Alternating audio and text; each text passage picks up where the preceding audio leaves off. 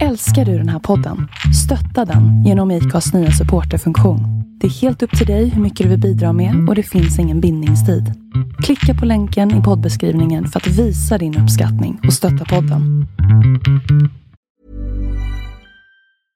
Imagine the softest sheets you've ever felt. Now imagine them getting even softer over time. That's what you'll feel with Bowl and Branch's organic cotton sheets. In a recent customer survey, 96% replied that Bowl and Branch sheets get softer with every wash. Start getting your best night's sleep in these sheets that get softer and softer for years to come. Try their sheets with a 30-night guarantee. Plus, get 15% off your first order at bowlandbranch.com. Code BUTTERY. Exclusions apply. See site for details. Ready to pop the question? The jewelers at BlueNile.com have got sparkle down to a science with beautiful lab grown diamonds worthy of your most brilliant moments. Their lab grown diamonds are independently graded and guaranteed identical to natural diamonds, and they're ready to ship to your door. Go to BlueNile.com and use promo code LISTEN to get $50 off your purchase of $500 or more. That's code LISTEN at BlueNile.com for $50 off. BlueNile.com code LISTEN.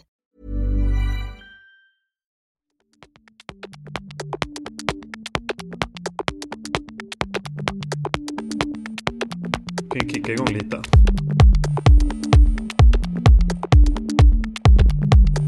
Reine Barkered.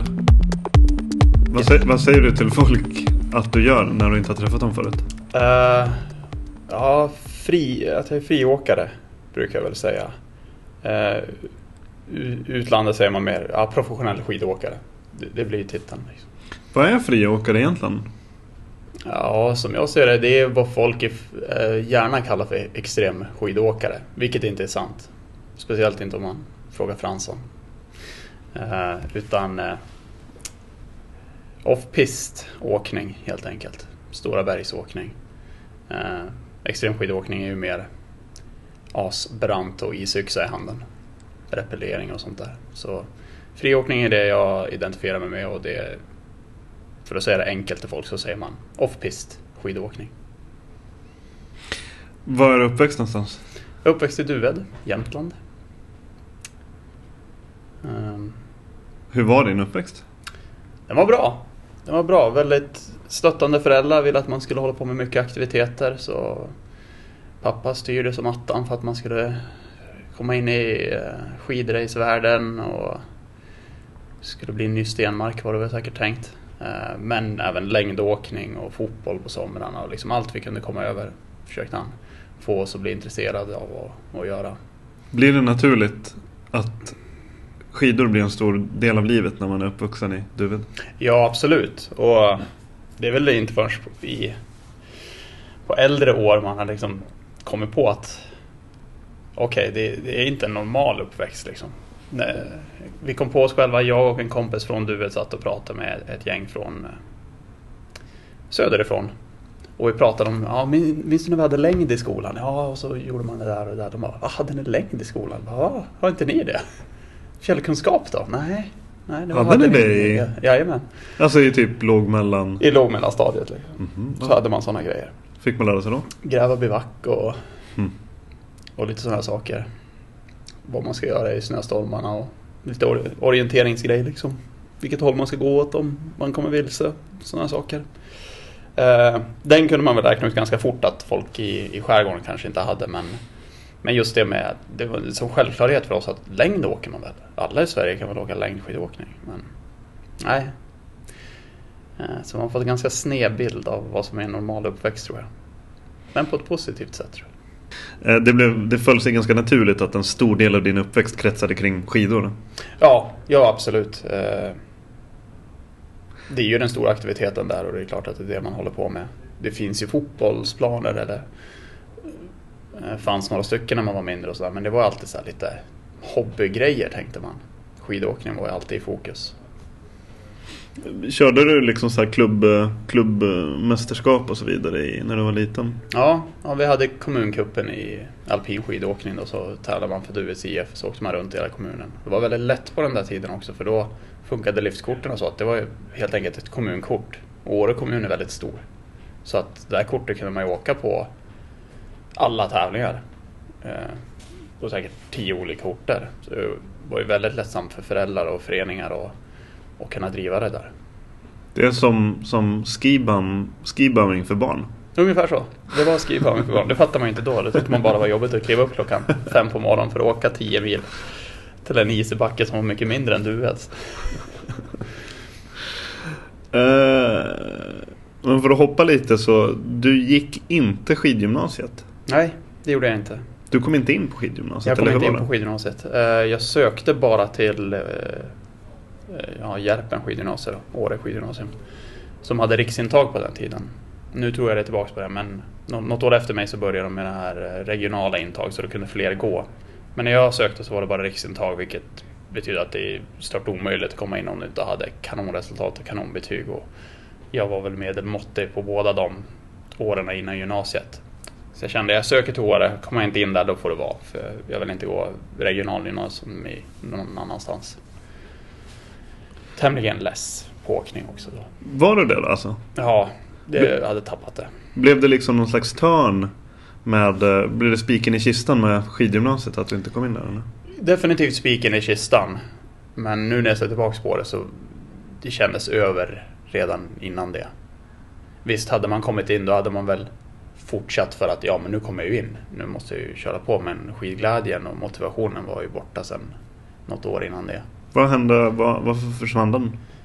Oklart, det var väl det här med hur, hur all alpin skidåkning lades upp. Att det var ju superseriöst. Eh, bara nöta banan om och om, om igen och så tävling på helgerna och så tillbaka till banan med nöta. Fick inte ens liksom ta en avstickare och köra en skogsbana för att ha lite kul emellanåt. För det var ju, då blev ju tränarna ilska och andra ungars föräldrar som kanske följde efter vart ju om mer ännu argare. Så det var det här att det var någon sorts sträng träningsdisciplin som jag kände bara hämmade min skidåkning. Jag minns vid ett tillfälle, osäker vart vi var, men Henrik Winstedt var med på träning.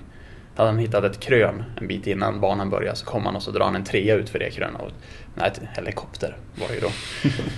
Det var ju ingen som gjorde sådana saker, men han gjorde det. Och vi stod ju med stora ögon och tyckte att det här var ashäftigt. Första som hände att han får en rå utskällning av tränarna. Att han inte tar det här på allvar och håller på. Och där någonstans så, så känner man att nej, det, det här är inte kul längre. Men spillde det över även på så att säga helgåkningen för dig? Så att blev, du tappade lite hela gnistan eller?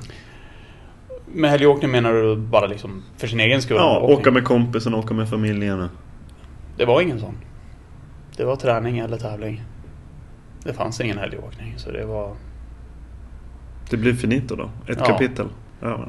precis. Det, det gick inte att hålla motivationen i liv under de premisserna. Hur, gammal, eller hur, hur gammal är du förresten? Jag är 31. Och hur mycket äldre är Winstedt? Jag är ett år äldre än Winstedt. Ja, du är äldre? Okej. okej. Mm. Ehm, sen flyttade du till Östersund. Ja, eh, sökte in på elprogrammet datakommunikation på Vargentin i Östersund. Eh, ett av de briljanta valen man har gjort i livet. Ett långt steg från livsköna. Oh ja. Eh, farsan var ju gammal teletekniker så då tyckte man ja, kan jag inte hålla nöjd med skidåkning kanske jag ska gå på samma yrkeslinje. Det frågade han i och för sig aldrig. Han kanske hade sagt att nej för 17 gör inte det. Eh, men samtidigt, jag ville undvika Racklöfska skolan, Åre skidgymnasiedelen där. Vill bara komma bort från det. Eh, så då måste jag ju välja ett program som inte fanns där då. Och då blev det el. Men blev det så uppbrott socialt också från polare och vanliga hänget? Och... Ja, det, det blev det verkligen. Eh, De här åren i Östersund så kände man hur man gled längre från alla de gamla skidkompisarna. Eh, En del började på skidgymnasiet, en del slutade helt. Men det var som att man föll bort i gemenskapen i byn överhuvudtaget. Så det var ganska jobbiga år faktiskt. Hur, eh, vad hände sen? Hur, hur hittade du tillbaks till skidorna? Uh, ja, jag åkte ju hem på helgerna liksom, uh, under gymnasietiden. Och började väl som smått åka lite igen för det var det enda man visste det fanns att göra. Uh, och då tog jag rygg på David Kantemo var det någon gång på skutan och kände att han visade lite att man kan faktiskt åka utanför pisten. För fram, fram tills dess då var du liksom, skidåkning för dig hade varit under många år synonymt med portar och, Ja, exakt portar så. och tights. Möjligt skogsbana. Mm. Det, det var det liksom. Eh, Så då känner man att ja, det öppnar upp sig en liten värld och så börjar de här skidfilmerna komma ut. Men det var egentligen inte förrän året efter gymnasiet så sökte jag in på skidlärarlinjen i Åre. Och det var faktiskt ett av de bästa valen jag gjort i hela mitt liv. Otroligt kul att gå och träffa en massa människor som hade en helt annan syn på skidåkning än vad jag själv hade. Eh, de var inte nödvändigtvis så jättebra att åka i början men det var liksom glädjen och peppet fanns där. Och då samtidigt så kom eh, propaganda från skidfilmen från eh, Poor Boys och grejer. Och man såg liksom en helt ny värld av skidåkning. Så då började man ju nöta lite sånt och hade några andra i klassen som var inne på samma spår. Och då poppade skidglädjen tillbaka. Vad är det här för år ungefär? 2000... 2001 gick jag skidlärarlinjen. Hur, eh, hur funkar annars Åre som, som skola? Alltså Åre som, som koncept. Och Skutan, hur funkar den som... Hur har den funkat som skola för din åkning? Det, det har funkat väldigt bra. Eh, Jag är osäker om det är någonting med terrängen eller om det är liksom Det är väldigt mycket duktiga skidåkare där. Eh, Och då blir det någon sorts Alltid någon som höjer ribban lite och visar vad som är möjligt och så följer en drös efter och så rullar det på. Snöbollseffekt av det där. Ehm, Är det en eh, konstruktiv stämning mellan åkarna som hänger i Åre? Blir det liksom... För man kan, när man kommer utifrån så det är lätt att på något sätt förälska sig i Åre. Men man märker Mm. också att det finns väldigt mycket attityd. En attityd ja. I allra högsta grad. Eh, som sagt, eh, åren efter gymnasiet där och även efter skidlärarlinjen så det, de gamla kompisarna, eller i alla fall som man kände ytligt från skidåkningen, de pratade ju inte med henne. Det, det fanns en attityd där att det jag har gjort var inte häftigt nog. Det var så det kändes. Det är inte säkert att det var så, men som ung så får man ju lätt för sig det. Eh, och det var, det var lite utfrysningsmentalitet. Så helt klart finns det en, en stark attityd i år att du måste på något sätt bevisa dig. Vilket jag tycker är väldigt tråkigt. Jag har alltid åkt med, med de närmaste kompisarna och tycker att det är fullgott. Men det, det fanns alltid några som tyckte att För du ska det, bevisa din förmåga liksom innan för det, det blir lite så här äh, motsägelsefullt nästan. För det känns också som en, som en annan sida av samma mynt.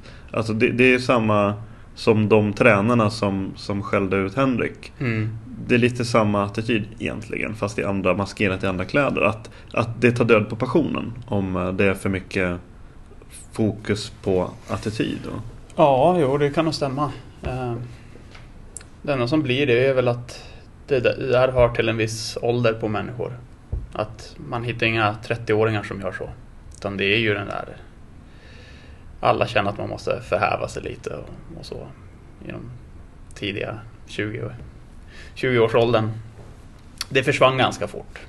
Eh, Och jag vet inte hur det är idag. Det här var ju många år sedan nu. Jag hoppas det är bättre idag. Men hur fostrande är jämtländsk skitsnö? Jämtlands skitsnö är nog den bästa snön i världen tror jag. För det, det är liksom Det råder inga, ingen tveksamhet vad du måste göra. Du måste fyrpunktslanda eller så kommer du slå dig medvetslös när huvudet åker ner i backen.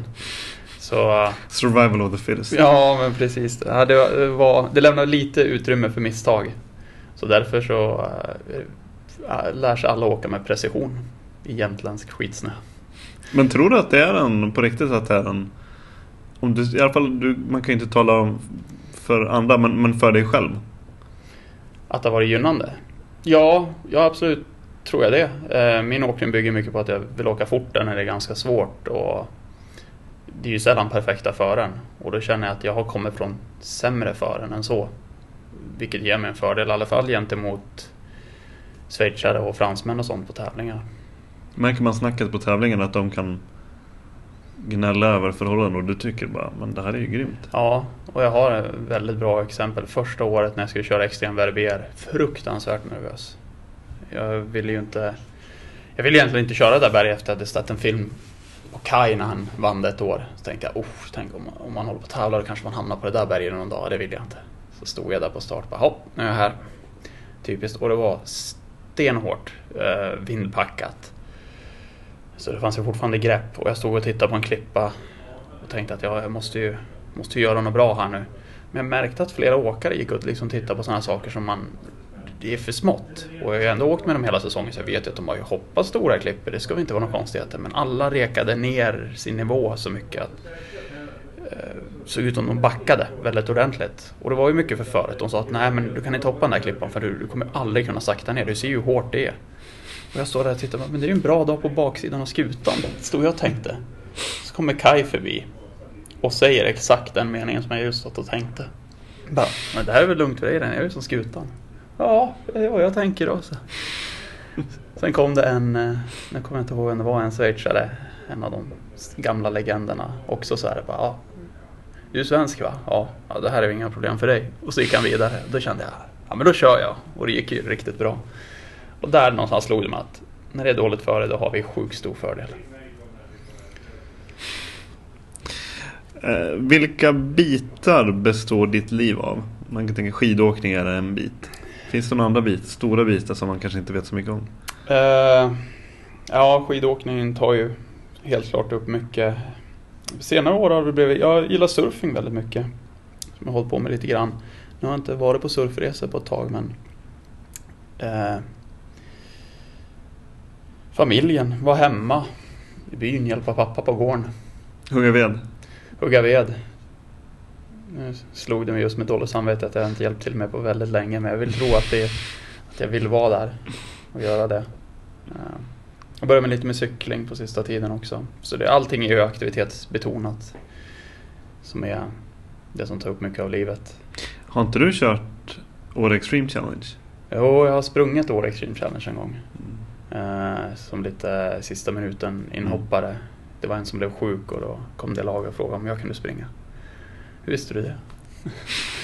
jag slog mig precis nu. Ja, jag sprang där vansinnigt otränad. Jag trodde jag skulle dö. Ja, det var det värsta jag varit med om tror jag. Det är för både Mattias Hargin och Per Jonsson har ju kört det nu. Och... Ja, men jag var 16 när jag körde. Nej, 15 var jag. uh, ja, Jo, de är ju djur när det kommer till sånt där. De har ju helt vansinnig kondition. Men måste inte du också ha? Eh, det kanske jag har, men jag vågar inte prova. Eh, det har, uthållighetslopp har aldrig, även om jag tävlade i längd förut, det har aldrig varit attraktivt. Utan kortare, kortare men snabbare är vad jag föredrar. Maxa ut helt enkelt. Hur eh, kom du in i friåkningen? Det var... Alltså rent professionellt, tävlingar och så?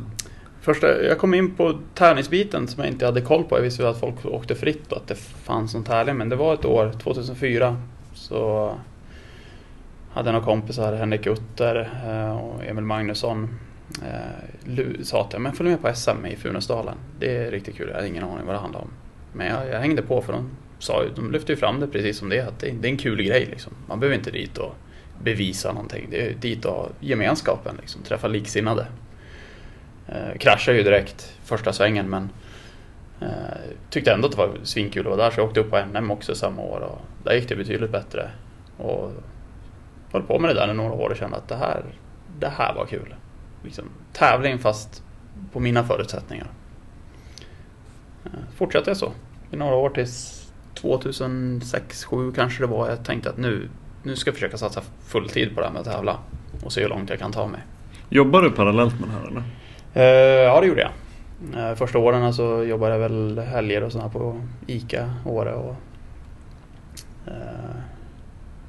Det är lite luddigt de här åren. Lite ströjobb här och där. Så åkte till Oslo som många svenskar. De här åren när jag tänkte satsa rejält för att bygga upp den budgeten. Då får jag till Oslo och jobbade hela sommaren och hösten. Så hade man bra med pengar och åka runt hela vintern och tävla och åka skidor. Så det bar sig ju. Det var ju tur att det fanns de där Norge-jobben. Uh, hur har den, din tekniska utveckling sett ut? Om du kan titta på just extremskidåkning då, som man kan säga. Tävlingsskid, din tävlingsskidåkning. Kan du liksom um, se tillbaks och se liksom klara, att du upplever klara förbättringar efter varje säsong? Kanske inte efter varje säsong. Uh, men det, det hände ju, det tog ju bara ett par år tills jag kom underfund med att den här alpina race-stilen som jag höll i i början eh, ser bra ut och det är skidtekniskt riktigt. Men det funkar inte på, i varierat före på stora berg. Efter sin första närkontakt med skidspetsen för att man ligger på för mycket tryck framåt så kom man på att okej, okay, inte riktigt lika mycket tryck som i, i racingen. Så man började utveckla lite mer sladdande manövrar och lätt på fötterna, stå med på båda fötterna. Eh, jag kan inte riktigt sätta fingret på hur utvecklingen gick eller att det gick från en dag till en annan. Men helt plötsligt så ramlade jag ju nästan aldrig och blev väldigt ståsäker och jag är osäker på vad det är men det är väl det smyger sig väl på bara. Omedveten kunskap är ju den bästa kunskapen. Ungefär så. För att vara lite filosofisk. Ja. Eh, sätter du upp liksom, har du satt upp något delmål? När du väl kom in och började känna att du, du kände dig hemma i friåkningen. Satte du liksom upp något slags delmål som du jobbade efter eller? Mm. I början så var det ju, det fanns ju inte så mycket tävlingar. Freedom World Tour startade ju 2008. Så innan det var det ju aldrig någon eh, karriärsfokus på tävlingar. Man kunde köra en del tävlingar och skaffa sponsorer på det men det var knappast det enda du kunde göra. Utan du måste fota och filma och sådär. Men som delmål, det var ju någonstans bestämma för att jag ska, jag ska bli proffs. Det verkar tufft. Ja. Hur gick du tillväga då? Jag satt hemma och surnade ihop för att jag såg att proffsen tog alla tjejer så jag tänkte att jag ska fan också bli proffs året efter så började jag satsa på det. Typ så var det faktiskt. Årementaliteten. Det. ja, men ja, det, det var intressant det där med tjejerna då visade Nej, men det var, var kul ändå. Nej, det, det, det mycket tur. Man glider in på en räkmacka. Jag, alla, klart man ville bli proffs. Växer man upp i året då vill man bli proffs. Det kanske är så. Uh, men det kändes som att jag bara gled in på det. Det råkade gå bra på några tävlingar och så är det någon som säger men du ska du inte ringa och kolla om du kan få någon spons? Och så bara ja, jag vet inte det. Så testar man så bara åh, jag fick ett par skidor. Härligt. Så rullade det på från det. Eh. sen var det inte först några år på touren som jag hade bestämt att jag ska vinna den här touren någon gång. Det är väl det enda konkreta målet jag satte upp. Men körde du från 2008? Nej, jag körde kvaltouren 2008 så jag kvalade in till 2009 då. Så det var första året utan några som helst ambitioner på någonting. Vilka personer har varit mest viktiga för din utveckling? Uh, ja, det, det, finns flera svar på det. Ska man kolla liksom på det mentala stadiet och liksom vad ska jag göra? Ska jag satsa på det här? Hur ska jag tänka? Då har ju de närmaste kompisarna varit viktigast egentligen. De som har stått bakom en bara, men du kan ju det här, kom igen nu. Pushat så. Sen har man den skidtekniska utvecklingen och det är ju det är klart att eh, det är egentligen att man kikar på de som har varit med ett tag, Kaj, Sverre, Henke och de här och liksom försöker göra som de gör. Och även fått tips liksom, vad man skulle tänka på stora berg och sånt i början. Och bara åka med kompisarna hemma. Åka och ha kul. Har ju gett mig en väldigt, den bästa utvecklingen. Även om inte alla är, några är sämre, några är bättre så, men jag tycker man kan hämta inspiration från så många håll. Så. Hade, när du var liten, hade du, alltså när man är mer i idolåldern, mm. fanns det så lokala idoler och förebilder och fanns det internationella förebilder som du hade på, på väggarna typ? Eh, ja, när jag var riktigt liten då var det ju Alberto Tomba och Stenmark. Såklart. De där. Eh, sen var det väl lite krock när den nya tidens skidåkning kom in. Det var ju när jag var ganska less på åkning i allmänhet. Eh, så man sneglade ju på det. Ja men som Winstedt började lossna för honom och han kom in på den stora scenen. Och, eh, riktiga idolerna, ja det kom väl där med de första amerikanska skidfilmerna man såg liksom. Propaganda om runt millenniumskiftet. Ja. Uh, om du återigen då kollar på skidåkning. Har du, har du haft några hinder, utmaningar som du har tvingats till att överkomma? Någon slags blockeringar eller några?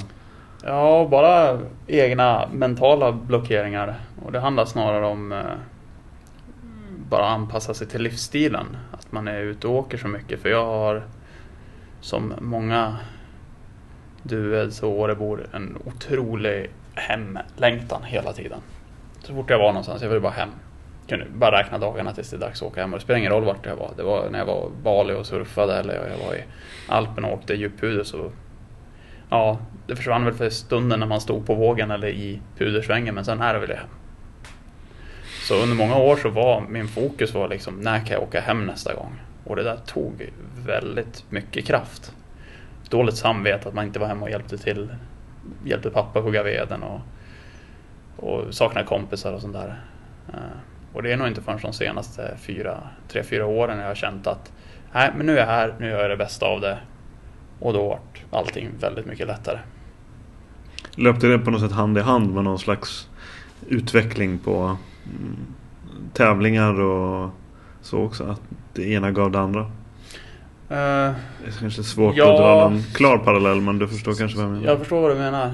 Jag vet, nej, det kändes verkligen som att, jag bara, att det var bara en mental omställning. Att nej, men nu tänker jag på ett nytt sätt. Åkningen den, den rullade liksom på i bakgrunden med upp och ner kurvor ändå. Uh, först från Åre att vinna Free, Freeride World Tour var Lindstedt. Lindstedt ja. Vad betydde det någonting? Uh, ja, absolut. Uh, vi hade ju har alltid haft en stående tävling. Nu var jag ensam kommunbo på det året, men vi hade ju kommunmästerskapen internt i Freeride World Tour när Erik Sunderheim, jag och Henke körde. Så vi sa att ja, vinner inte vi touren så ska vi i alla fall vinna kommunmästerskapen. Så det var inbördes tävlan där.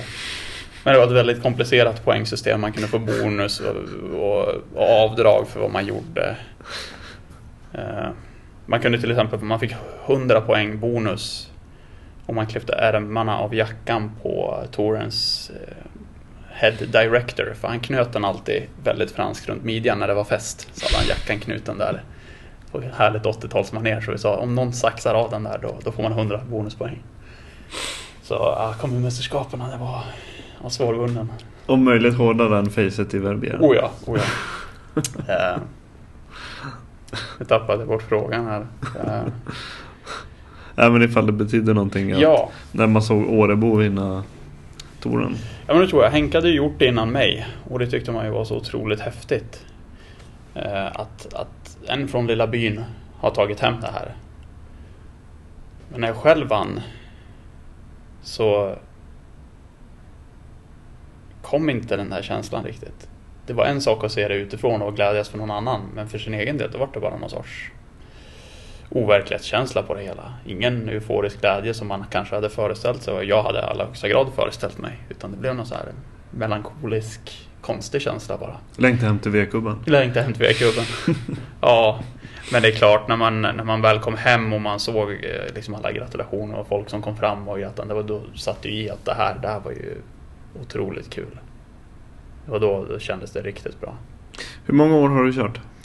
Nu ska vi se. 9, 10, 11, 12, 13. Ja, det blir sjätte året som kommer nu då, så fem år har jag kört på touren. Så ett kvalår mm. Hur eh, ser du på kommande säsong? Du är rankad tvåa nu eller? Mm. Hur många år har du vunnit? Nu var det många frågor på en gång. Ja, jag har bara vunnit ett år. Ett år. Så jag har väl den första två andra platser i, i totalen då. Uh, en fyra och en sexa hittills tror jag. Så det, det har väl gått rätt bra. Jag försöker ignorera det. Uh, de siffrorna säger ju att det borde gå bra i år också. Men jag vågar aldrig tänka så utan det är 0-0 och det är nya åkare och det är nya utmaningar varje år. Hur mycket ändras i startfältet med nya åkare och hur många gamla? Uh, det är lite olika men det är inte, det är inte så jättestora skillnader. I, inför det året som vi just har kört då, 2013, vart det ju en jätteomställning för att vi slog ihop med amerikanska Freesking World Tour. Eh, så då kom det ju in eh, uh, jätte, ja, dubblade startfältet i princip. Innan det så har det alltid varit en 4-5 som har byggts ut i varje klass. Och det är så det kommer vara nu nästa år också. Så nu kommer man ju känna igen de flesta. Men då var det otroligt mycket nytt folk. Omkring 2009 när du började på att köra på touren. Vad, hur kändes det att hamna i ett sånt stort sammanhang med så här stora namn? Och... underdog är väl ett bra ord. Man känner sig verkligen så här, oh, nu, nu har man gett sig ut på djupt vatten på riktigt. Och, och det fick jag bekräftat också redan första tävlingen jag körde. Var lite för kaxig. Kraschade direkt efter startgaten och vart hängande upp och ner i en buske. Det är som hämtat Ja. från någon film liksom. Ja men visst. Det är det Karate Kid-grej liksom. Exakt så var det. Och medan jag hängde där upp och ner i busken tänkte jag domarna kanske inte ser det. Sen kom jag på att jag hänger ju faktiskt fortfarande här. Måste jag ha en helg härifrån nu? Det var, men jag kom loss. Men sen tävlingen efter så vann jag. Och då slog det mig att okej, man kan vinna. Eller ska man komma sist. Det gäller bara att ha de där bra dagarna. Men det var ju det var jätteskrämmande att vara med de stora namnen. Som tur var var ju tre av de största namnen var ju som tur var svenskar. Vilket gjorde det väldigt lätt att komma, vara med i gemenskapen ändå. Men sen visade det sig att i friåkningsvärlden så de här attityderna från barndomen och framförallt en del attityder jag har sett mer i, i parken snarare än på berget. Det finns inte riktigt. Utan alla som håller på med friåkning känns väldigt öppna. Och det verkar, alla säger det. Det verkar vara väldigt... Inte som surfing, de är ju väldigt territoriella och sådär. Utan det var mer... Det var en skön känsla från början. Man fick, fick bara massa nya kompisar. Vad tror du det beror på? Jag vet inte. Det har väl För det är en tävling liksom. Det är en tävling, men många kommer väl från en seriösare tävlingsbakgrund med alpint, puckel och lite annat och alla känner att så får det inte bli. Eh, Men det, det känns bara allmänt som att sånt folk är bara trevliga människor. Och det har blivit en dygd att liksom ha den här prestigelösheten. Liksom. Att det är ingen som... De kanske går och tror att de är mer än andra, men det är, de skulle aldrig visa det. Och det, det är ju faktiskt väldigt, skapar en väldigt bra stämning. Är det mycket skvaller på touren? Ja, men mer om så små förargligheter och såna här roliga grejer. Eh, Det är värre på tjejsidan tror jag. Där är det lite mer eh, käbb på om andra åkare. Det även den här säsongen nu, ni är väl fyra svenskar som, som kommer köra? Jajamän, Du, Ville, Kristin och Matilda. Matilda. Jajamän. Vad, vad betyder det att det är ganska många svenskar? Jag tycker det är jättekul. Eh, när jag kom in i touren där 2009 och framförallt runt 10, då var vi ju var jättemycket svenskar. Bara i herrar alpin så var det ju var vi alltså fem åkare. Jag ville, Kaj Sverre och Henke. Av 12 standard. Då var det 12 stycken som var fast och sen fyra wildcards där. Så vi var ju liksom nästan majoritet. Det var bara fransmännen som var fler. Eh, och sen eh, trillade ju folk bort lite med tiden. Så där 2012 eh, så märkte jag att jag stod själv kvar eh, på killsidan då. Så det var Kristin fortfarande med och åkte. Så jag tycker det är kul nu att se att nu håller det på att byggas upp igen. Att vi, vi gick från majoritet till minoritet och nu någonstans mittemellan. Och jag hoppas att det kommer in nytt folk, yngre folk snart. Finns det en svensk stil på Freeride World Tour? Ja, om man kollar vad kommentatorerna säger så gör det tydligen det. Typisk Scando-style. Och det, det är tydligen, då går det fort. Och det är väl, jag undrar om inte Kai och Sverige har lite med det där att göra. Att det, liksom, det ska gå fort. Inga konstigheter, utan charging. Det är väl den skandinaviska stilen. Och framförallt om det är dåligt före. Eh, herrarna kör ju en extra deltävling. Mm. Ni kör sex och tjejerna kör fem. Yes. Vad tycker du om det? Eh, det är väl mer en sån här grej som man tyckte att, ja vad konstigt. Och försökt fått någon förklaring på det där. Och som, som vi har förstått det så beror det bara på att Korman gör som det handlar om då har inte, kan inte erbjuda en plats till alla. Och det är ett av de trängre bergen också så det, det bär inte lika många åkare. Vi har inte riktigt låtit oss nöja med den förklaringen men det är så det låter och det är ju jättetråkigt att tjejerna har ett stopp mindre. Ibland har det ju blivit till fördel för dem för att just den här eh, Courmayeur och Chamonix-tävlingen, ligger alltid rygg i rygg. Vilket har betytt att åkarna är ju vansinnigt trötta och ska direkt på nästa. Och där har väl en del av tjejerna märkt att ja, skönt att inte vara röd, eh, ha röda ögon och se sådär sleten ut om man ska tävla.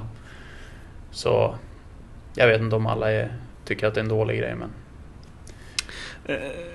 vi pratade lite om det precis i början innan vi började spela in. Men är det alltid samma stopp? De senaste åren? Uh, nej, inte låst. Uh, det de gör är att de, de tittar runt på så mycket stopp som möjligt. Eller alltid sex stopp då, men de har försökt få med Skandinavien. Till exempel. För de vill ha spridning på det. Det ska vara en World Tour och då vill vi vara på så många ställen som möjligt. Vi hade ju Ryssland innan. Mm. Men allt det här beror på egentligen hur mycket orterna kan gå in och, och ställa upp på det. Som Röldal försvann, som vi körde ett år då för att det, finanserna fanns inte där för att hålla ett så stort event eh, det året. Och det tycker ju Toren är jättetråkigt och, och Röldal också naturligtvis. Men någonstans kommer det landade på det finansiella bordet. Och tyvärr kan vi inte göra allt som vi vill göra.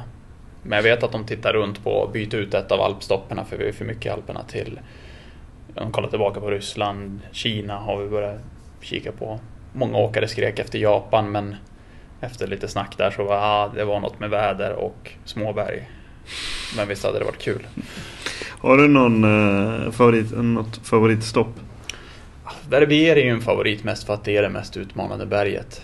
Eh, annars tycker jag Fiberbrunn är väldigt trevligt för att där känns det verkligen som att som jag föreställer mig hur det skulle vara som alpinåkare att komma till Kitzbühel, till Hanningham. Uh, hela byn är med på det, alla är jätteinblandade. Går man in på restaurangen där då vet de att ah, ni är här för tävling, vad kul. Och så här har ni en, en shotskida. så det är, det är som, som port, när man är i Chamonix så är det också ett stort event men det är ju så otroligt mycket folk där som inte har någon aning om vad, vad är det här nu då? Vad är det för cirkus? Men inte Fiburon, där vet alla varför det är där.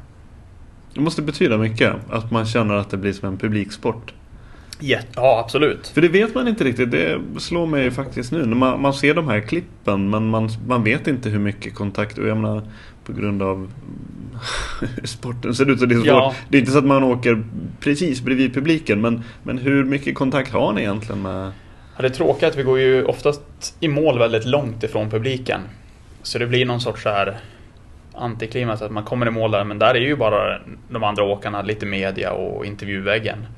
Sen tar man den långa liftvägen upp och sen tillbaka till publik. Men då har ju liksom alla, det är ju ingen som har koll på vem du åkte ju för en halvtimme sedan, de vet ju inte vem som kommer upp De har hunnit med en shotskida. Precis. Så ja, de, man tappar det lite där och det är ju synd men det går ju inte att lösa på något annat sätt. Och dessutom mål, målgången är inget bra ställe att stå och titta på ändå. Man ser för lite. I riksgränsen funkar det ju men inte nere i Alperna. Eh, men det brukar vara bra uppslutning. Det sitter mycket folk och tittar. Börjar du känna dig som en veteran på... Vare sig jag vill erkänna det eller inte så antar jag väl att man är det nu. Eh, jag såg mig som rookie väldigt länge men nu har jag försökt att räkna lite på det här. I alla fall bland skidor herrar. Att jag undrar om inte det är jag och en och Drew Tabke nu som vann i år då. Som har åkt längst. Att det är vi två som har flest år nu. Och det är mycket för att några slutade. Eh, och det är ju tungt, men samtidigt kul. Eh, ser du någon slags utveckling av sporten? Vad, eller känn, är friåkning fortfarande någonting nytt i många ögon? Jag tror åkarna ser det inte direkt som något nytt. Jag tror de har tänkt att det här har väl hållit på ett tag. Eh, publiken tycker i allra högsta grad fortfarande att det är en ganska ny sport. Men det är, det är en väldigt klar och bra utveckling i tävlingssammanhanget i alla fall. Eh, när det kommer till bedömning och sånt. För att touren är väldigt öppna på med att det är åkarna som ska bestämma hur det här ska se ut. Det är ni som bestämmer hur domarna ska döma. Så gör man upp det på möten och så här. Så jag sitter med till exempel på en liten instans som kallas för Pro Freeriders Board. Där de har några åkare ur alla klasser med som ska vara röst för de andra åkarna. Så kommer vi till en tävling och det är jättedåliga eller farliga förhållanden, vilket var, blev så i Fiberbrunn i fjol. Jag såg direkt att åkarna inte riktigt med och jag kände också själv att det här är riktigt benbryta före. Eh, då sa, sa vi till tävlingsledaren att det, vi vill inte köra och de sa okej. Okay. Och så sköt de upp det. Det var inget mer med det trots att det kostar dem jättemycket pengar och organisatoriskt problem och så. Och samma med bedömningen. Eh, hade en tävling den som vann hade lagt ryggen ner i många landningar och sånt där. Och alla åkarna bara, men det där är inte okej. Okay. Alltså man ska, på vår nivå ska man kunna stå klipporna utan att lägga ner ryggen. Så det var jättemycket prat om hur det skulle bedömas och det visade sig att flera av domarna tyckte att det var okej okay att göra så. Men när alla åkarna unisont sa nej, det är inte okej. Okay, så skrevs reglerna om fullständigt. Eh, och det tycker jag är skönt att de lyssnar på åkarna, att det är vi som styr hur sporten ska gå. Ni är en stark fackförening. Ungefär så. Som touren skapade. Det är bra. Mm. De skapade självmant en förening för att prata emot dem. Hur fungerar du på tävlingsdag? Väldigt olika på olika dagar. Pratar väldigt mycket. Jag vet inte om det är en gammal taktik för att psyka ut andra åkare eller om det bara är jag pratar när jag blir nervös. Ehm, man börjar fått lite koll på rutinerna, vad man gör på en tävlingsdag, liksom, hur man lägger upp den och brukar väl ha en okej okay känsla fast det är alltid någonstans under dagen så kommer den där känslan, men vad gör jag här? Oftast när man är på väg att gå upp för berget och inte är säker hur det ska gå. Ehm, den känslan är inte så bra, men väl på start när man får sticka iväg då, då känns det hur lugnt som helst. Men det har gått till svimfärdig dödsångest på några starter till det här ska bara bli kul. Eh, hur flexibel är du med dina linjeval? Är du, måste du vara, ständigt vara anpassningsbar in i det sista på grund av liksom externa faktorer och så? Eller är du det, det du rekar och det du bestämmer dig för, det, det kommer du köra?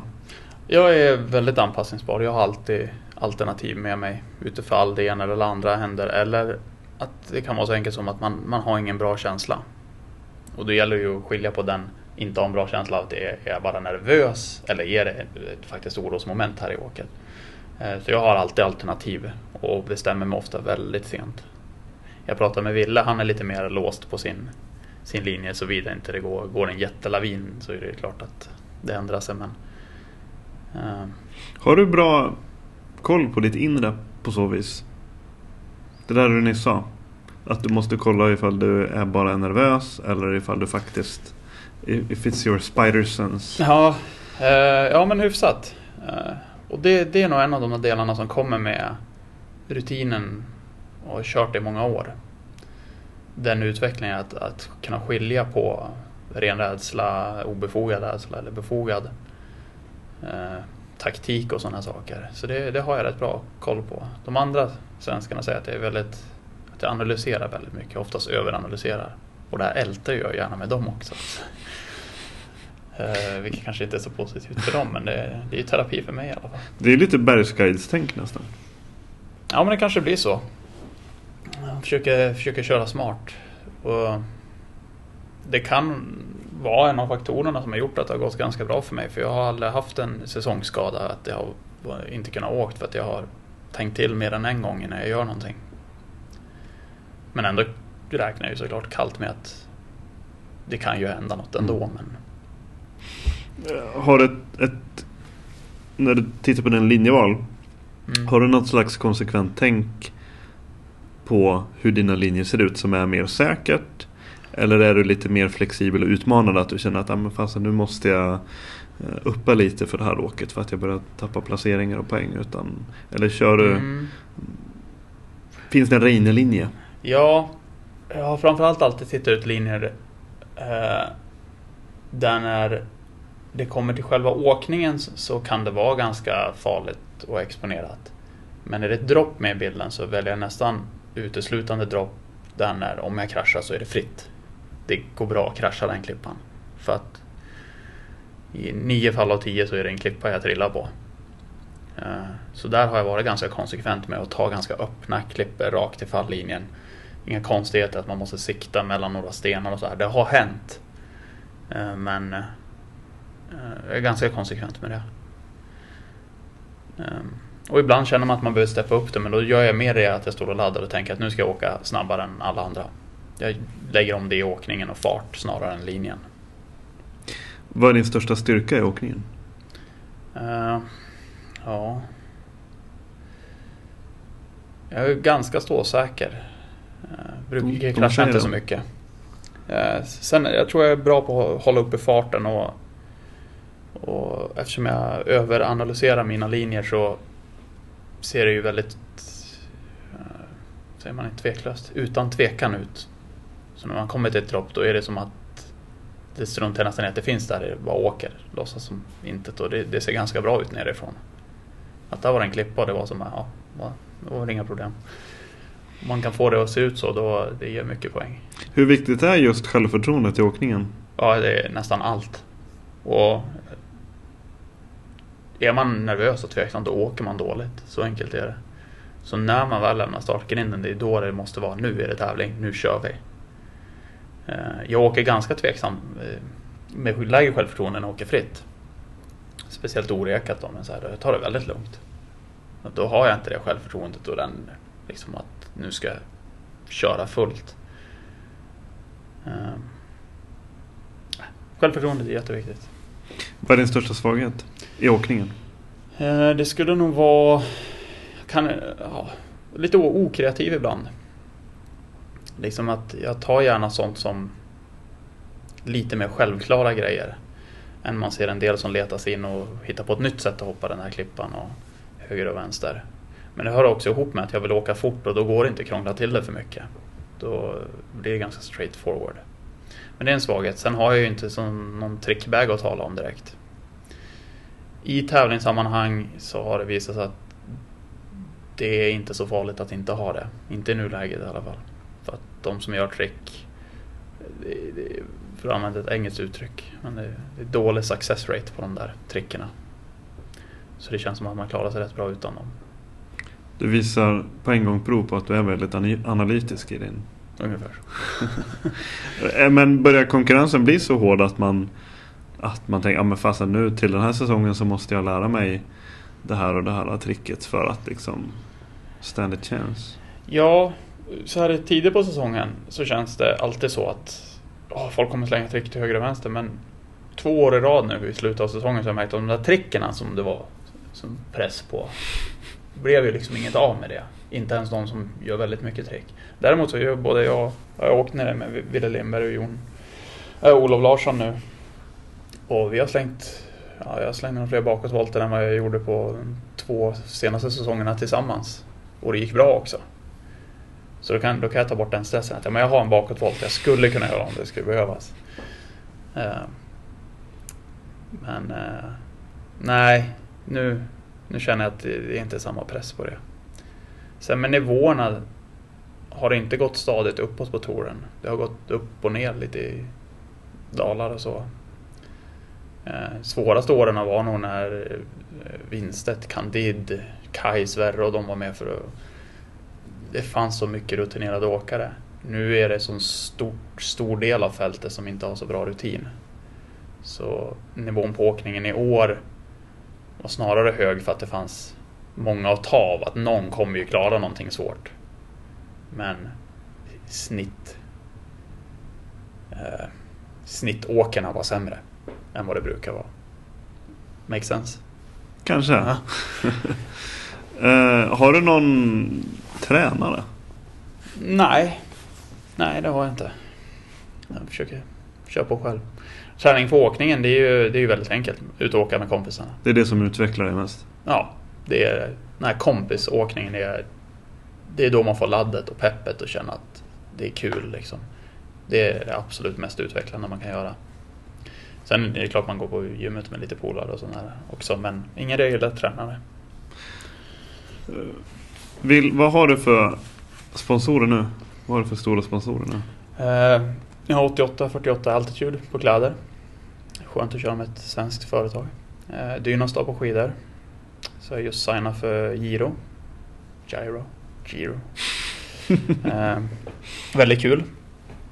Det har jag jobbat länge på att få till en bra hjälm och goggles-sponsor det är svårt. Eh, sen är lite, jobba lite med GoPro, kombi på handskar. Eh, Ica Åre. Mm -hmm. Tungt namn. Ja, han är bra att ha bakom sig. Billigt att äta. Vad, hur, hur tycker du det har varit att jobba med sponsorer? Eh, det har varit jättebra. Och där är det ju verkligen någonting man har gått och, och förhört sig bland de åkarna som har varit med. Att hur ska jag tänka? Vad ska jag göra? Vad är bra? Vad är dåligt? Och det svåraste i början det var ju liksom, är det här, veta en som, är det här en bra deal eller är det en dålig deal? Och enda sättet att få veta det, det är ju att fråga någon annan som har någon form av deal. Eh, sånt, sånt var ju alltid jätteklurigt. Och sen hur man presenterar sig själv och Och Henke, har varit, Henke Winstedt har varit jättebra på det här för han, han har varit med så pass länge så att han eh, väldigt snabb, korta konkreta tips liksom som har följt med mig, följer med mig fortfarande. Och det är ju så här, stirra, man ska inte stirra sig blind på de här summorna. Utan vad, vad, vad har de för marknadsföringskanaler? Kommer de köra annonser? Jobbar de möjligt med något filmbolag? Liksom? Sånt kan vara tiofalt värt vad den faktiska summan är. Eh, men viktigast för mig har alltid varit att jag kunnat haft en personlig kontakt med sponsorerna. Så att det inte man pratar med någon, någon PR-avdelning som inte är insatt överhuvudtaget. Och, eller rättare sagt, här har du pengar, ha det så kul. Utan att man jobbar nära med dem på ett personligt plan och liksom hittar på saker tillsammans och har ett utbyte hela säsongen. Det är, det är det absolut viktigaste tycker jag. Om man tar ett märke som 88 kände ju de också liksom att ja, men de, har, de har sin, sin marknad som de är väldigt bra på. Som folk gillar ju de kläderna liksom, och barnfamiljer och sådana som kommer upp. Men de kände att vi, vi vill ju också gå lite åt det häftigare hållet. Så då kan de göra en serie till mig och ha med mig och så för att liksom stärka sitt varumärke lite. Plus att de tycker att det, det är kul att vara involverad. Du, du får jobba med och vara med och påverka egna grejer där. Ja, där har jag en egen signaturlinje. Jag vill ju säga att jag har designat dem och jag har varit med mycket på det. Åtminstone hur det ska se ut men själva finliret i designdatorerna det får ju de som är bättre lämpade att göra. Men ändå mycket med bara fickplaceringar, vart ventilationer ska vara och så liksom stuket på grejerna. Så där har vi tagit fram några serier och jag är jättenöjd med resultatet. Det måste vara sjukt roligt. Ja, det är jättekul. man känner att man är med på mm. riktigt liksom. Nu är det fyra svenskar på touren nu den här säsongen. Men uh, hur ensamt är det där egentligen? När man, för det är mycket resor och så. Eller har, blir det så att du har ett litet team med dig kring, kring Reine? Eller är det liksom bara du och kompisarna på touren? Eller är det några som har du någon support med? Alltså rena ut, utomstående supporter så? Nej, nej det är inte så mycket sånt. På en del tävlingar dyker ju eh, teamcheferna för företagen man kör för upp och är där och supportar som, som så då. Och det dyker väl upp en och annan polare men nej, annars är man är själv. Och även vi svenskar som tävlar ihop. Det är sällan våra resplaner flyter samman. Vi försöker ju men alla kommer från olika håll och har varit på den ena och den andra fotoshooten. Så man får sammanstråla helt enkelt på vissa ställen. Jag önskar att vi hade varit mer att vi hade haft här i den svenska teambussen, den kör vi nu i Alperna. Men det funkar inte. Eh, hur blir du behandlad på hemmaplan? I Åre? Mm. Ja, bra behandlad. Blir du igenkänd på? Ja, jag har blivit det nu. Uh, det, här kom, det, där, det berör en sak som jag tänkt på de senaste åren. Att det, det blev så konstigt livet. Uh, jag har märkt att man, man blir igenkänd och sådär. Och det samma där, där har man haft en bild liksom att tufft att vara känd. Även om det bara är lokalt. Men det, det blir inte riktigt så. Det blir bara en så här... Gå tillbaka till den här overklighetskänslan att... Ja, gud vad svårt det där är att beskriva. Det är ett konstigt liv är det. Men det, det är ju klart det är kul att bli igenkänd men jag vart ju igenkänd när jag jobbade på ICA Åre också. Då var det bara, men där är det inne i hörnan. Hej hej. Så det, det, är väl inte så mycket nytt där egentligen. Istället för att packa upp mjölk på ICA så är du sponsrad av den? Ja, precis. Och det är ju kul att framförallt många äldre i byn kommer fram och ryggdunkar och så bara Kör hårt nu i vinter, så här, vi kommer följa med dig på datorn. Sånt här är ju jättekul att höra. Kul! Mm. Känner du dig som en förebild? Jag hoppas det. Finns det kids i Åretrakten som vill bli Reine när de blir stora? Jag vet inte. Det är så mycket med det här park och grejer. Fast jag märker de senare åren har det blivit mer och mer. Så jo, jag, jag hade en praktikant för några veckor sedan. Det tyckte jag var lite tufft. Från Duveds skola. Roligt. Ja, det, det var jättekul. Han ett försynt mail och hörde om man kunde praktisera och jag tänkte så här, ja, men vänta nu. Jag åker till Engelberg. Ja, nej, jag skulle ju vara hemma men jag tänkte, vad, vad gör jag? Ja, det hade varit, det hade varit riktigt tufft om det hade varit den tiden. Så bara, ja, jag drar med till Engelberg, det var haka på. Eh, men jag tänkte, tänkte, första tanken som slog mig det var, ja, självklart. Sen slog det mig, men vänta nu. Vad gör jag på dagarna egentligen? och, och tänkte så här själv när man sökte ett, eh, praktikplats, bara, var inte lärarna väldigt noga med att det skulle liksom ge någonting där man var? Men eh, han hade pratat med sina lärare, det var lugnt för dem och så. så han kom och hängde och jag Ungefär som vi pratar nu. Han fick fråga ut lite, hur gör man det här? Hur är det här? Och så gick upp, körde någon träning och monterade lite skidor. Drack kaffe. Huggkubben är där. Ja, jag fick, jag fick vara försiktig för det kändes som att han höll nästan på att hoppa av skolan där och då för han skulle bli proffs. För vi, vi gled ju mest omkring och träffade Jag sprang inte Ville så fick han träffa Ville Lindberg också som han hade som idol. Så bara, bor ni grannar? Ja, går och dricker kaffe ibland. Han säger, det verkar, verkar vara ett bra liv. Eh, vad tror du om framtiden för svensk friåkning? Ja, jag är lite orolig faktiskt. Eh, men det kanske är ett, kommer ett generationsskifte. Det är det att jag hade Kaj Sverre, det jag ville ha. Jag hade tracklat det här lite grann. Vi hade Kaj och Sverre och Henke framför oss, men Kaj och Sverre är ju nästan tio år äldre än oss. Och däremellan är det ju inga just. Utan då blev det ner till mig och Ville. Och då funderar jag, är det tio år till nu tills liksom nästa generation ska komma upp och ta över? Och jag hade hoppats på att det måste ju finnas några till bakom oss. Och det finns det. Om man tittar på NM så är det ju inte duktiga åkare. Men man vet inte vilka som tänker satsa. Vill de satsa? Vill de inte satsa för att det känns som att det är sånt långskott? Eller vad beror det på? Eh, Så där skulle man vilja vara lite mer proaktiv och, och försöka odla fram lite fler åkare. Så att vi kan behålla många svenskar på touren. Ni får kanske sätta upp något trainee-program. Ja, man får nästan göra det. Skulle kunna bli kul. Skulle kunna vara något. Starta lilla, lilla landslaget i friåkning. Vad, vad kan du ge för råd till, till någon som vill satsa på skidåkning? Någon 17-18-åring som känner att de snart är redo för Ja, kvaltouren.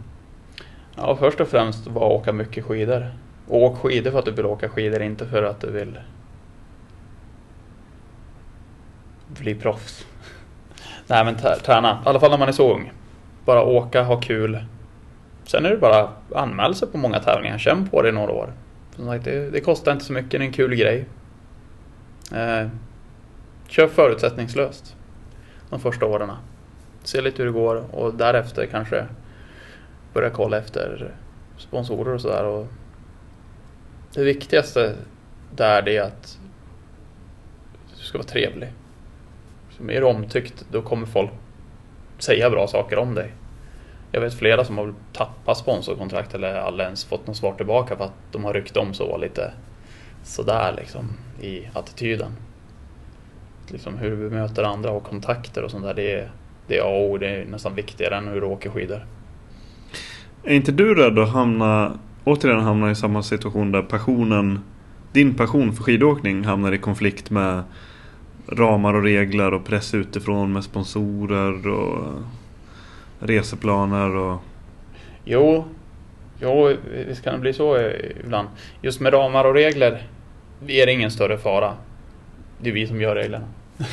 Så där går det, där går det alldeles utmärkt. Uh, press från sponsorer. Jag vet inte, man kanske inte märker av den förrän det börjar gå dåligt. Men jag har aldrig upplevt någon press. Utan bara man är en bra ambassadör för sina märken så det, det känns som att det är det de begär. Det är klart de är glada om man är på pallen. Men eh, ingen uttrycklig press som en del märken kör med. Jag har fått för mig att på Red Bull, de, de sätter lite press då. Du testar den till och med i labb och sånt där. Det verkar så här, jaha, alright. um, passionen, jo med res, det, det, som väger, det som tar emot och det är ju de här resorna och det man måste göra. Men jag kom fram till att det är ju en ytterst liten uppoffring för att kunna leva på, på det här. För vad är alternativet? Du åker och jobbar i Norge på somrarna och skippa den pressen och bara åka exakt dit jag vill men jag känner att ja, det är kul. Fast jag har nästan lika kul nu. Mm. På ett enkelt sätt. Hur viktigt är det för att pusha gränser? För att Pusha gränser? Eh,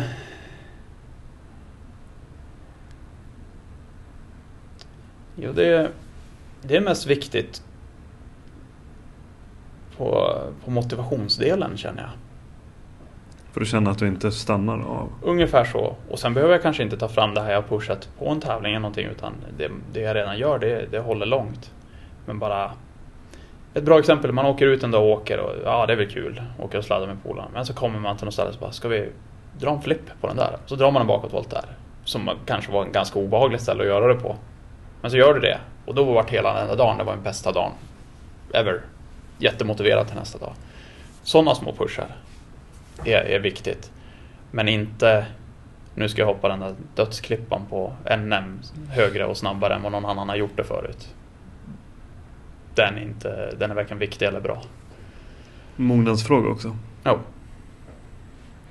Jag tror att i branschen att det finns en risk att göra för mycket för tidigt för att synas och för att dra till sig sponsorer, uppmärksamhet. Jag har aldrig tänkt på. Men det känns nästan som när jag tittar på dagsläget de vill, man ska synas och höras mycket. Det är mer och mer krav på Instagram-blogg, eh, sådana saker. Och jag har alltid varit lite så här, ja jag lägger gärna upp det där men jag har inte velat liksom bombarderat varje dag. Vad åt till frukost? Exakt. Där kan det definitivt bli för mycket. Sen om du är Jon Olsson och råkar göra en sjukt cool sak varje dag, ja då funkar det ju. Men det är långt ifrån alla som gör det. Så det kan definitivt bli för mycket så. Det känns som en annan generation också. Jag menar, det där har ju bara kommit på senare år. När jag började åka, det var aldrig något tal om sådana här saker. Liksom om hur mycket man skulle synas så, utan du skulle på tävlingar, bra resultat, ut med en fotograf, få in lite bilder i en tidning och that's it. Nu lastar de över mer ansvar och arbete på ett sätt då på, på er. Att ni, även ni måste vara en liten PR-maskin också. Exakt. Eh, det är både positivt och negativt. Det positiva är att du kan ju skapa din egen lycka med det här. För när du skulle väljas ut och synas i en skidtidning, du kanske hade världens bästa bild och du jobbade hårt för den, men skidtidningen tog en annan bild. Fotografen var för dyr eller bilden kom bort, vem vet? Du hade liksom inget, inget styr på dig själv. Medan ett aktivt Instagramkonto kan ju göra hur mycket som helst. Eh, så det, är ju positivt att man kan styra sin egen, göra sin egen lycka så. Men som du, varför ställer frågan antar jag, det, det kan ju gå till överdrift. Så länge det är bra material, så länge du syns mycket med bra grejer, då, då tror jag inte det kan skada. Vad skrämmer dig? Brännmaneter. Det finns ju några rikt, vad heter, portugisiska örlogsmän eller vad de heter som man bara Ja, dör så. och sådana här blue box jellyfish Just och det, blue just det, bottles. just ja. det. Ja, ja. Nej, en värdelös skapelse. Laviner skrämmer mig. Har du haft någon närkontakt? Jo. Ja, det jag har bara åkt med en lavin och det var hemma i Åre på en lavinskala 2. Var någonstans? Östra lavin. Eh, Mhm. det blir alltså väggen som vetter väster. Jag har alltid funderat på det här. Säger man östra väggen eller mot vilket väderstreck den vetter? Den sidan som aldrig brukar släppa. Skiers right. Skiers left. blir. Skiers left. Skiers Mm. left av Östra lavin. Mm. Mycket stenar och grejer. Det brukar Mm. vara avlåst där. Mm. Det några buskar vid sidan. Där släppte det. Jag Mm. åkte med den och blev väldigt lång, väldigt smal men väldigt lång. Otroligt långsam. Mm. Vilket var ett väldigt bra wake-up call för trots att den var liksom en lugn lavin. Det var mycket massa så men lugn att det inte var så våldsam fart. Fanns ingenting jag kunde göra. Jag försökte nå någon buske liksom men det var ju bara att glömma och försöka hålla i sig den. Och benen vreds under snön och sådär. Ja, det, ja, det gjorde svinont. Eh, och som tur var slog jag in en klippavsats precis innan den stannade så jag flög upp i luften och så landade jag på lavinen precis när den stannade. Eh, och låg och skämdes. Och hög puls.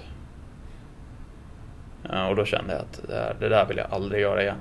Jag har löst ut några också men då har jag, nästan haft det på känn. Att man har varit där och tassat lite med foten och så tryckt till och ja, där for den.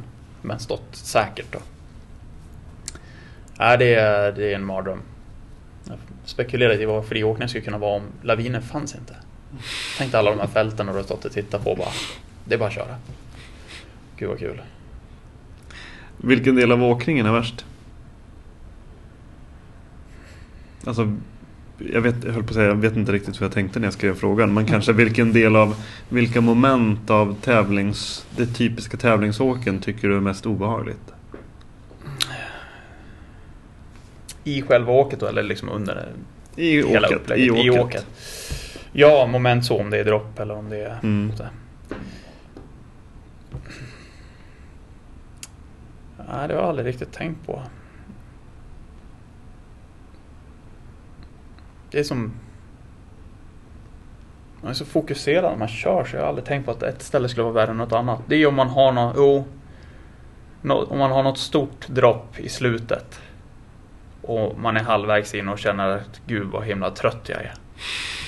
Ska benen klara? Ja. Och där det känns, det är en helt omöjlig känsla. Man är väl kanske inte nödvändigtvis så rädd. Men det känns som att man har misslyckats innan man ens har försökt. Mm.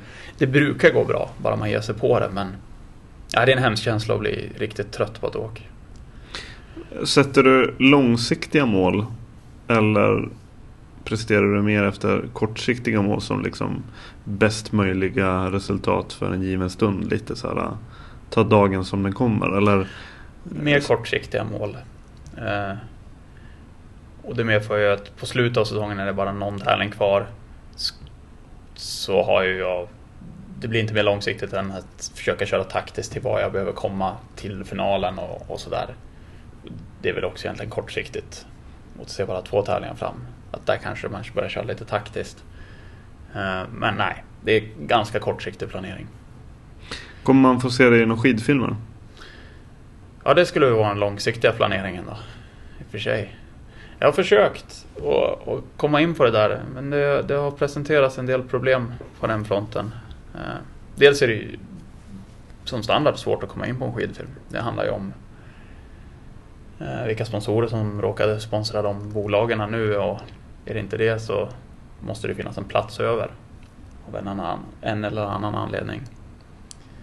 Samt att jag har ställt frågan till sponsorerna vad vill ni hellre ha? Liksom, vill, ni ha vill ni ha film eller vill ni, vill ni att jag tävlar? Och då har svaret blivit tävling hela tiden. Att film, det var som nej, nej det, det var inte lika viktigt. Men det är någonting du vill göra? För egen del känner jag att jag skulle vilja göra det. Problemet blir att jag täv, vi tävlar ju under den bästa filmperioden på hela året. Det enda som finns kvar är april och då är det ju Alaska Heliskiing. Det är absolut svårast att komma med på.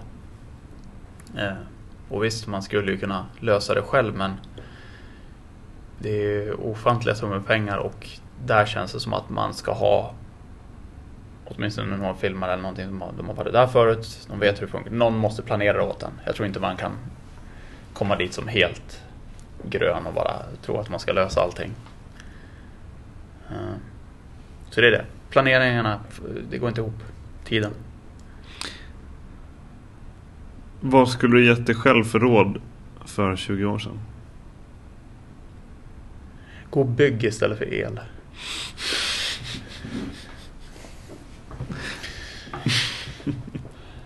Bra råd. mycket, mycket bra. Bättre nytta av det så här, privat.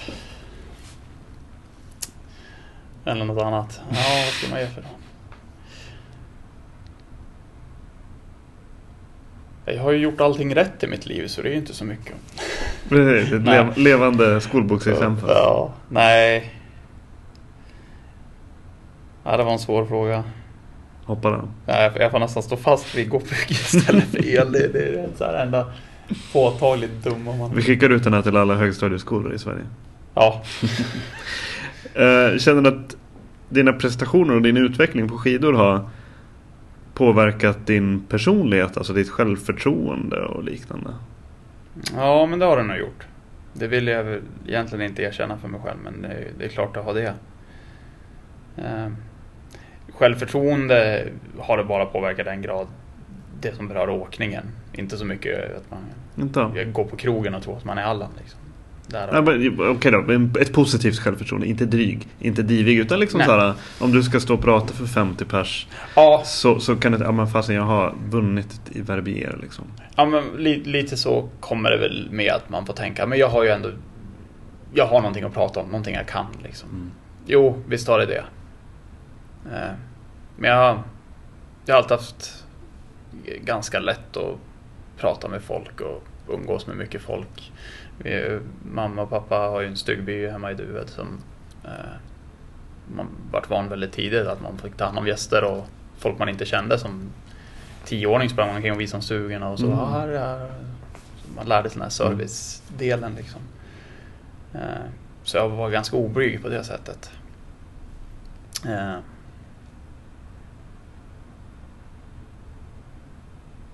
Jag frågade eh, Kristin Hargin när jag intervjuade henne att, att jag, jag inbillar mig att man som friåkare måste man vara en iskall jävel. Att det är svårt att liksom rubba dig. Att få dig liksom ur balans. Alltså rent kanske eh, att du blir väldigt handlingskraftig och att du blir väldigt i vardagssituationer också. Jaha. Eh, det, är, det är svårt att föreställa sig hur, hur det inte, eller Hur hur, hade det varit om du inte hade? Exakt, Mm. utan man kan ju bara utgå från som det brukar kännas. Men ja, möjligt att man är en del av de små vardagsgrejerna man springer in i känns som ganska fjuttiga mot när man står och är livrädd rädd för sitt liv uppe på ett berg och vet att det är bara upp till mig att liksom ta det här Mm. och fixa det här. Då känns den här förlåt-samtalet till att man härjade för mycket på krogen till ägarna. I, eller... ja men eh, sådana här jobbiga vardags...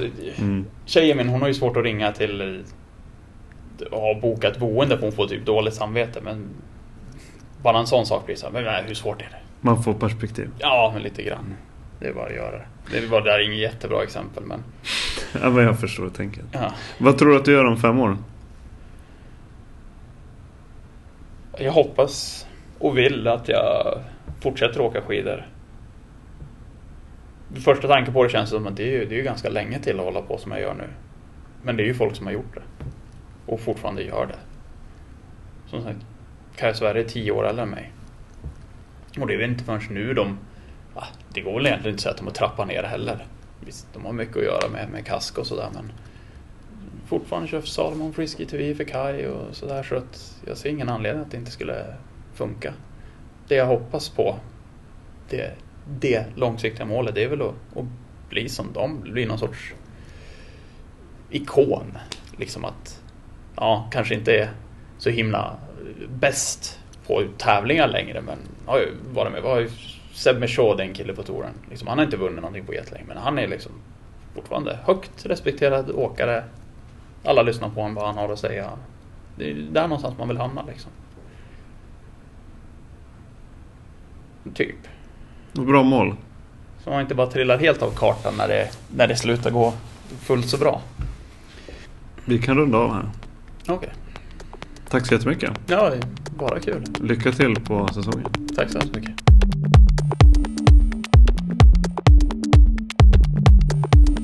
Jag heter Magnus Ormestad och det är jag som gör Husky som är en podcast i samarbete med tidningen Outside. Ett stort tack till gänget på det sjukt bra webbmagasinet Alpinkultur. Eh, för den här intervjun med Reine är nämligen även inbyggd i nummer tre av Alpinkultur. Länkar och mer information om det här avsnittet och om podcasten hittar ni på huskypodcast.com eller på Facebook-sidan. Sen vill jag passa på att tacka alla som hjälpte till med den aktion för Musikhjälpen som jag drog igång. Det slutade med att en lyssnare från ett företag som heter Verendus köpte hela paketet som julklappar till sina anställda och Musikhjälpen fick 4 550 kronor. Så stort tack och grattis till Verendus! Även ett stort tack till alla som bidrog med gåvor. Milebreaker, Asics och Jonas Bud, Ad Nature, Haglöfs, Betonggruvan, Arctic Guides, Fredrik Schenholm, Kask och Sverre, Petra Månström och Vagabond så hoppas jag att jag inte har glömt bort någon. Tack till alla!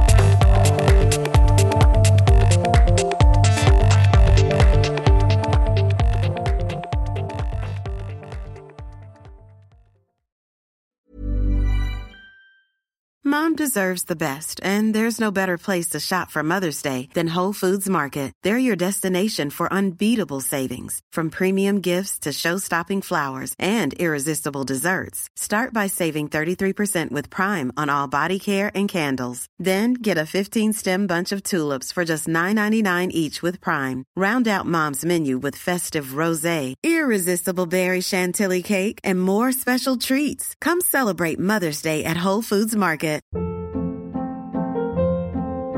Hold up. What was that? Boring. No flavor. That was as bad as those leftovers you ate all week. Kiki Palmer here, and it's time to say hello to something fresh and guilt-free. Hello Fresh. Jazz up dinner with pecan-crusted chicken or garlic butter shrimp scampi. Now that's music to my mouth. Hello Fresh. Let's get this dinner party started. Discover all the delicious possibilities at hellofresh.com.